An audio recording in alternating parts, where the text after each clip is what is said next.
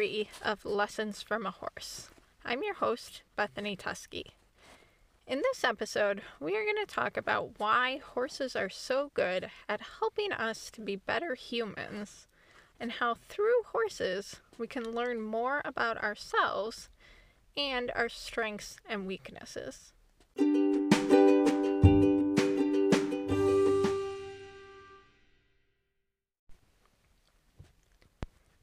There's a quote from horse trainer Buck Brannaman that says, The horse is a mirror to your soul. Sometimes you might not like what you see, sometimes you will. Have you ever thought to yourself that you and your horse are a lot alike? Well, you're probably right. Horses will actually mirror the energy and emotions that they experience from their owners. If we let let it, this can actually teach us a lot about ourselves. So we're going to get into that more in a little bit.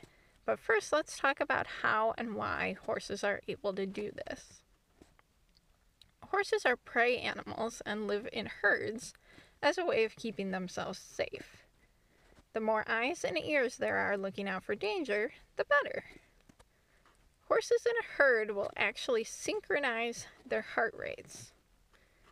If a horse at one end of the herd sen- senses danger, his heart rate will increase. And then the heart rate of the horse next to him will also increase, and so on through the herd until even the horses all the way at the other end of the herd receive the message of potential danger. And this happens very quickly, almost instantaneously. If the original horse decides that there's no danger, his heart rate will lower again. And then so will the horse next to him, again spreading through the herd the message of safety. Horses will also respond to changes in a human's heart rate. Horses can hear a human heart rate from up to four feet away and are especially in tune with it when the human is interacting with or riding them. In her article, The Hidden Wisdom of Feeling, Linda Kohanov describes a study that illustrates just how sensitive horses are to our emotions and our heart rate. In a 2009 article published in the Veterinary Journal, researchers from the Swedish University of Agricultural Sciences performed an experiment desi- designed to study the effect of a nervous handler on the heart rate of his or her mount. You've probably heard before that horses can sense fear in a human, and this study was set up to test that very theory. Horses of various breeds and ages were led or ridden at a walk by amateur equestrian volunteers. Both the horse and the human were wearing heart rate monitors, and each team traveled a 30 meter distance between two cones a total of four times. Just before the final pass, however, the person was told that an assistant, who had been standing next to the path the whole time, would open an umbrella as the horse went by. The assistant never did open the umbrella, but even so, the heart rates of both the human and the horse rose significantly as they passed the assistant. The human's heart rate, of course, increased as they anticipated what would happen when the umbrella was opened. But what's interesting is that the horse's heart rate also increased. The horse had no way of knowing what was potentially going to happen. They were responding to the change in the human's heart rate almost instantaneously as the human anticipated what was going to happen. So we can see that horses' heart rates can change in response to human heart rate. But horses will often mirror other behaviors as well, both from other horses and humans. So here's a story of an example of one horse mirroring another one. A client of mine had been working with her horse for a few months doing liberty work with him. And I'm always up for a challenge, so we decided to take both the other horse and my mare Maya into the arena at the same time, with the goal being for us each to work our respective horses at liberty at the same time. The horses had never met each other, so we started off by turning them both loose in the indoor arena and stood back to let them interact. What followed was quite interesting. Maya initially completely ignored the other horse and walked away from him without any acknowledgement. The other horse followed her. Maya continued to walk around, exploring the arena, and he continued to follow right behind her. When Maya stopped, he stopped. When Maya turned, he turned. When Maya walked or trotted, he followed suit. Maya eventually allowed him a brief greeting, but was quick to end it and continued her exploration of the arena, with him mirroring her every, every move. So, why is this significant and what was going on here? Maya, by ignoring him and walking away from him, had established her leadership over the other horse, and he, by following her, was acknowledging that he accepted her leadership and was willing to trust her. All of this happened within seconds. How? These two horses had never met before. How did they establish their roles so quickly? And why was the other horse so willing to blindly follow a horse he had never met before? Horses naturally seek to be around other horses, and when they are together, it is important to know who the leader is. This helps keep organization within the herd. If every horse just did whatever they wanted, there would be chaos, and that would put them at risk for danger. So, by having an established leadership role, it allows for greater safety amongst the herd. The leader is responsible for directing the other horses' movements. And in turn, the other horses will follow the leader so they know when it's okay to move and when it's okay to stop and when they need to react to danger. Now, here's the part that might surprise you horses generally don't want to be the leader. There are a few rare cases that do, but most horses would prefer not to be the leader.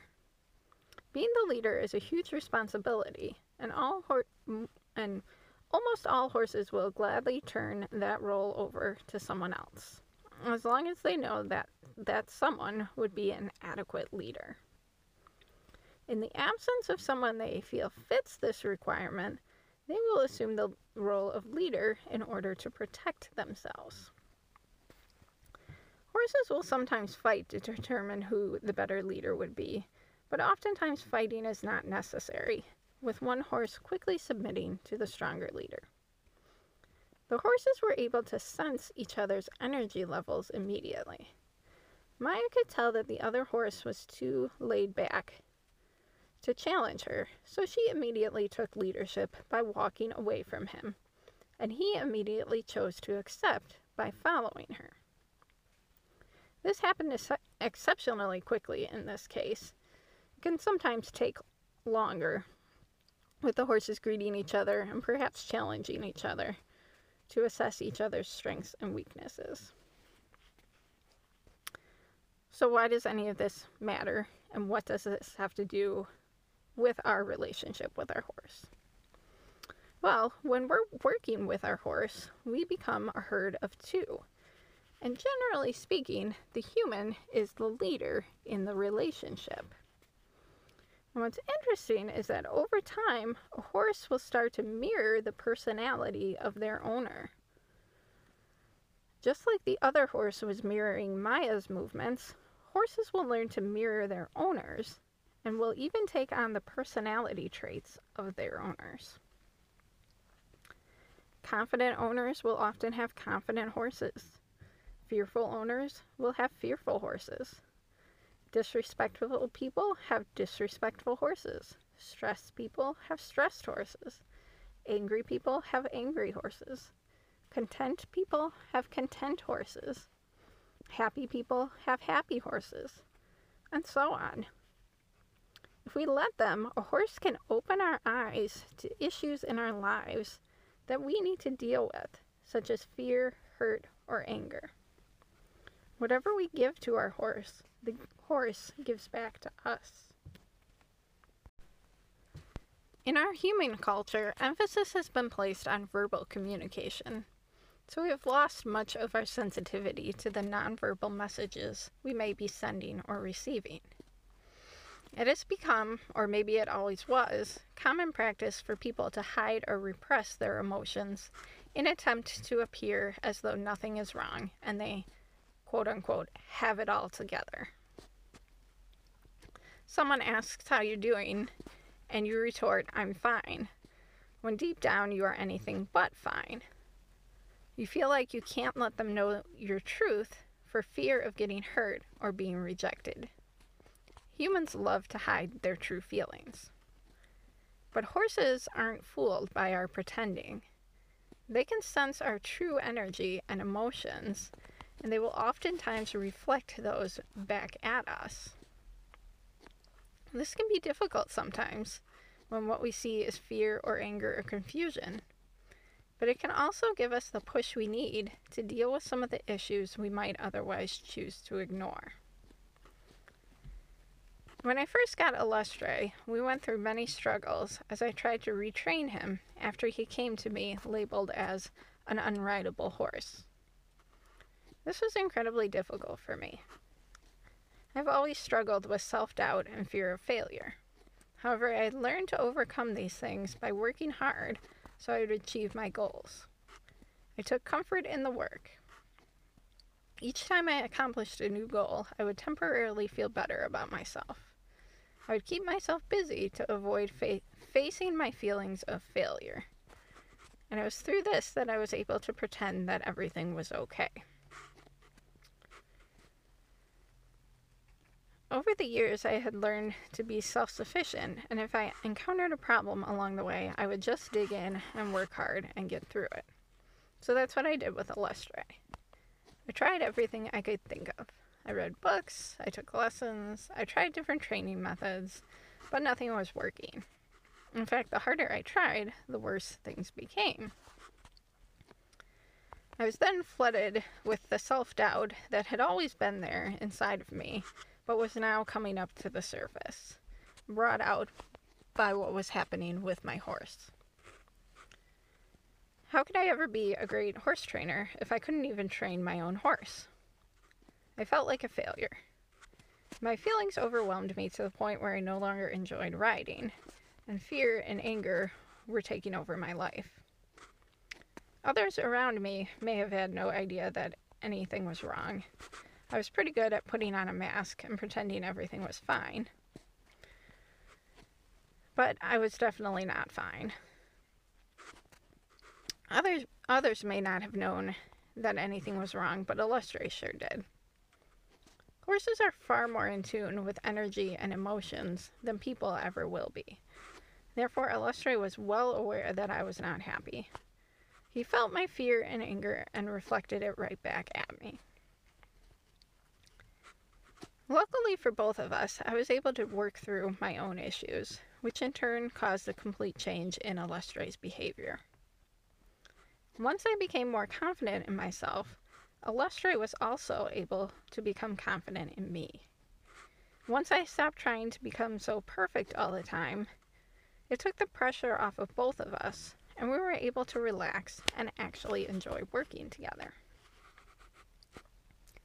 We can't hide our emotions from our horses, and we owe it to them to bring our best selves forward. Horses have taken me on a path of self development that I don't think I would have been able to go through without them. They've given me the motivation to be better. Of course, you don't have to be perfect, no one is. And horses are very forgiving. So if you're struggling right now, don't be too hard on yourself. We all go through difficult times in our lives. I've gone through many. But my horses have always been there to help me through them. And don't be ashamed to get help if you need it. Support from family or friends or even professional help is so important in helping you in your journey. Don't try to force it or fake it. Take the time to get to know yourself and your struggles, your strengths and your weaknesses. And remember that there are no instant fixes, and we are all on a journey of learning how to be better people and partners for our horses. I was thinking the other day about how fortunate I was to have Illustre come into my life when he did.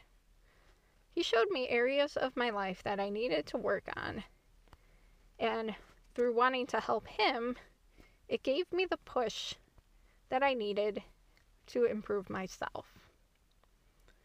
Without him showing that to me, I wonder if I would have taken the path of self improvement that I've been on ever since. I'm in a much better place now than I was back then, and I have him to thank for that, along with the support of my wonderful wife and my friends and family. And through the years, other horses have shown me other areas of myself that I need to work on. Self improvement is a lifelong journey, but how fortunate are we to have horses to help us along the way?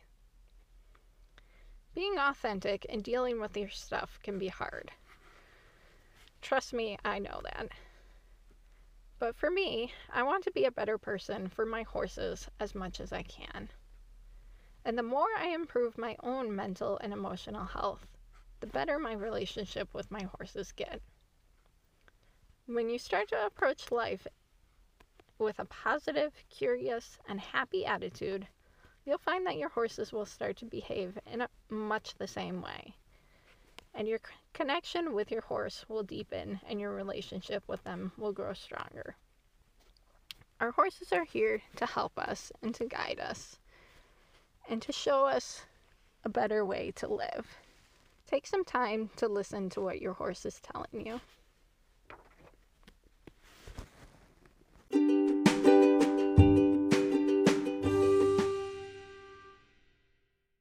Thank you for joining me today.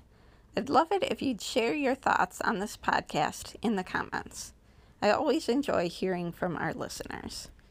If you enjoyed this podcast, please consider leaving a review and sharing with your friends.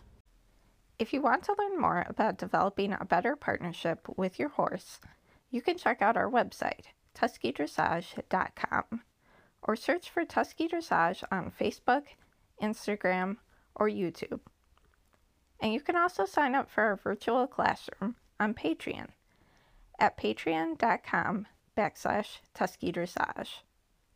And lastly, if you're looking to go even deeper into the lessons our horses have for us, you can check out my book, God's Heart Through a Horse's Eyes, available on Amazon and Amazon Kindle.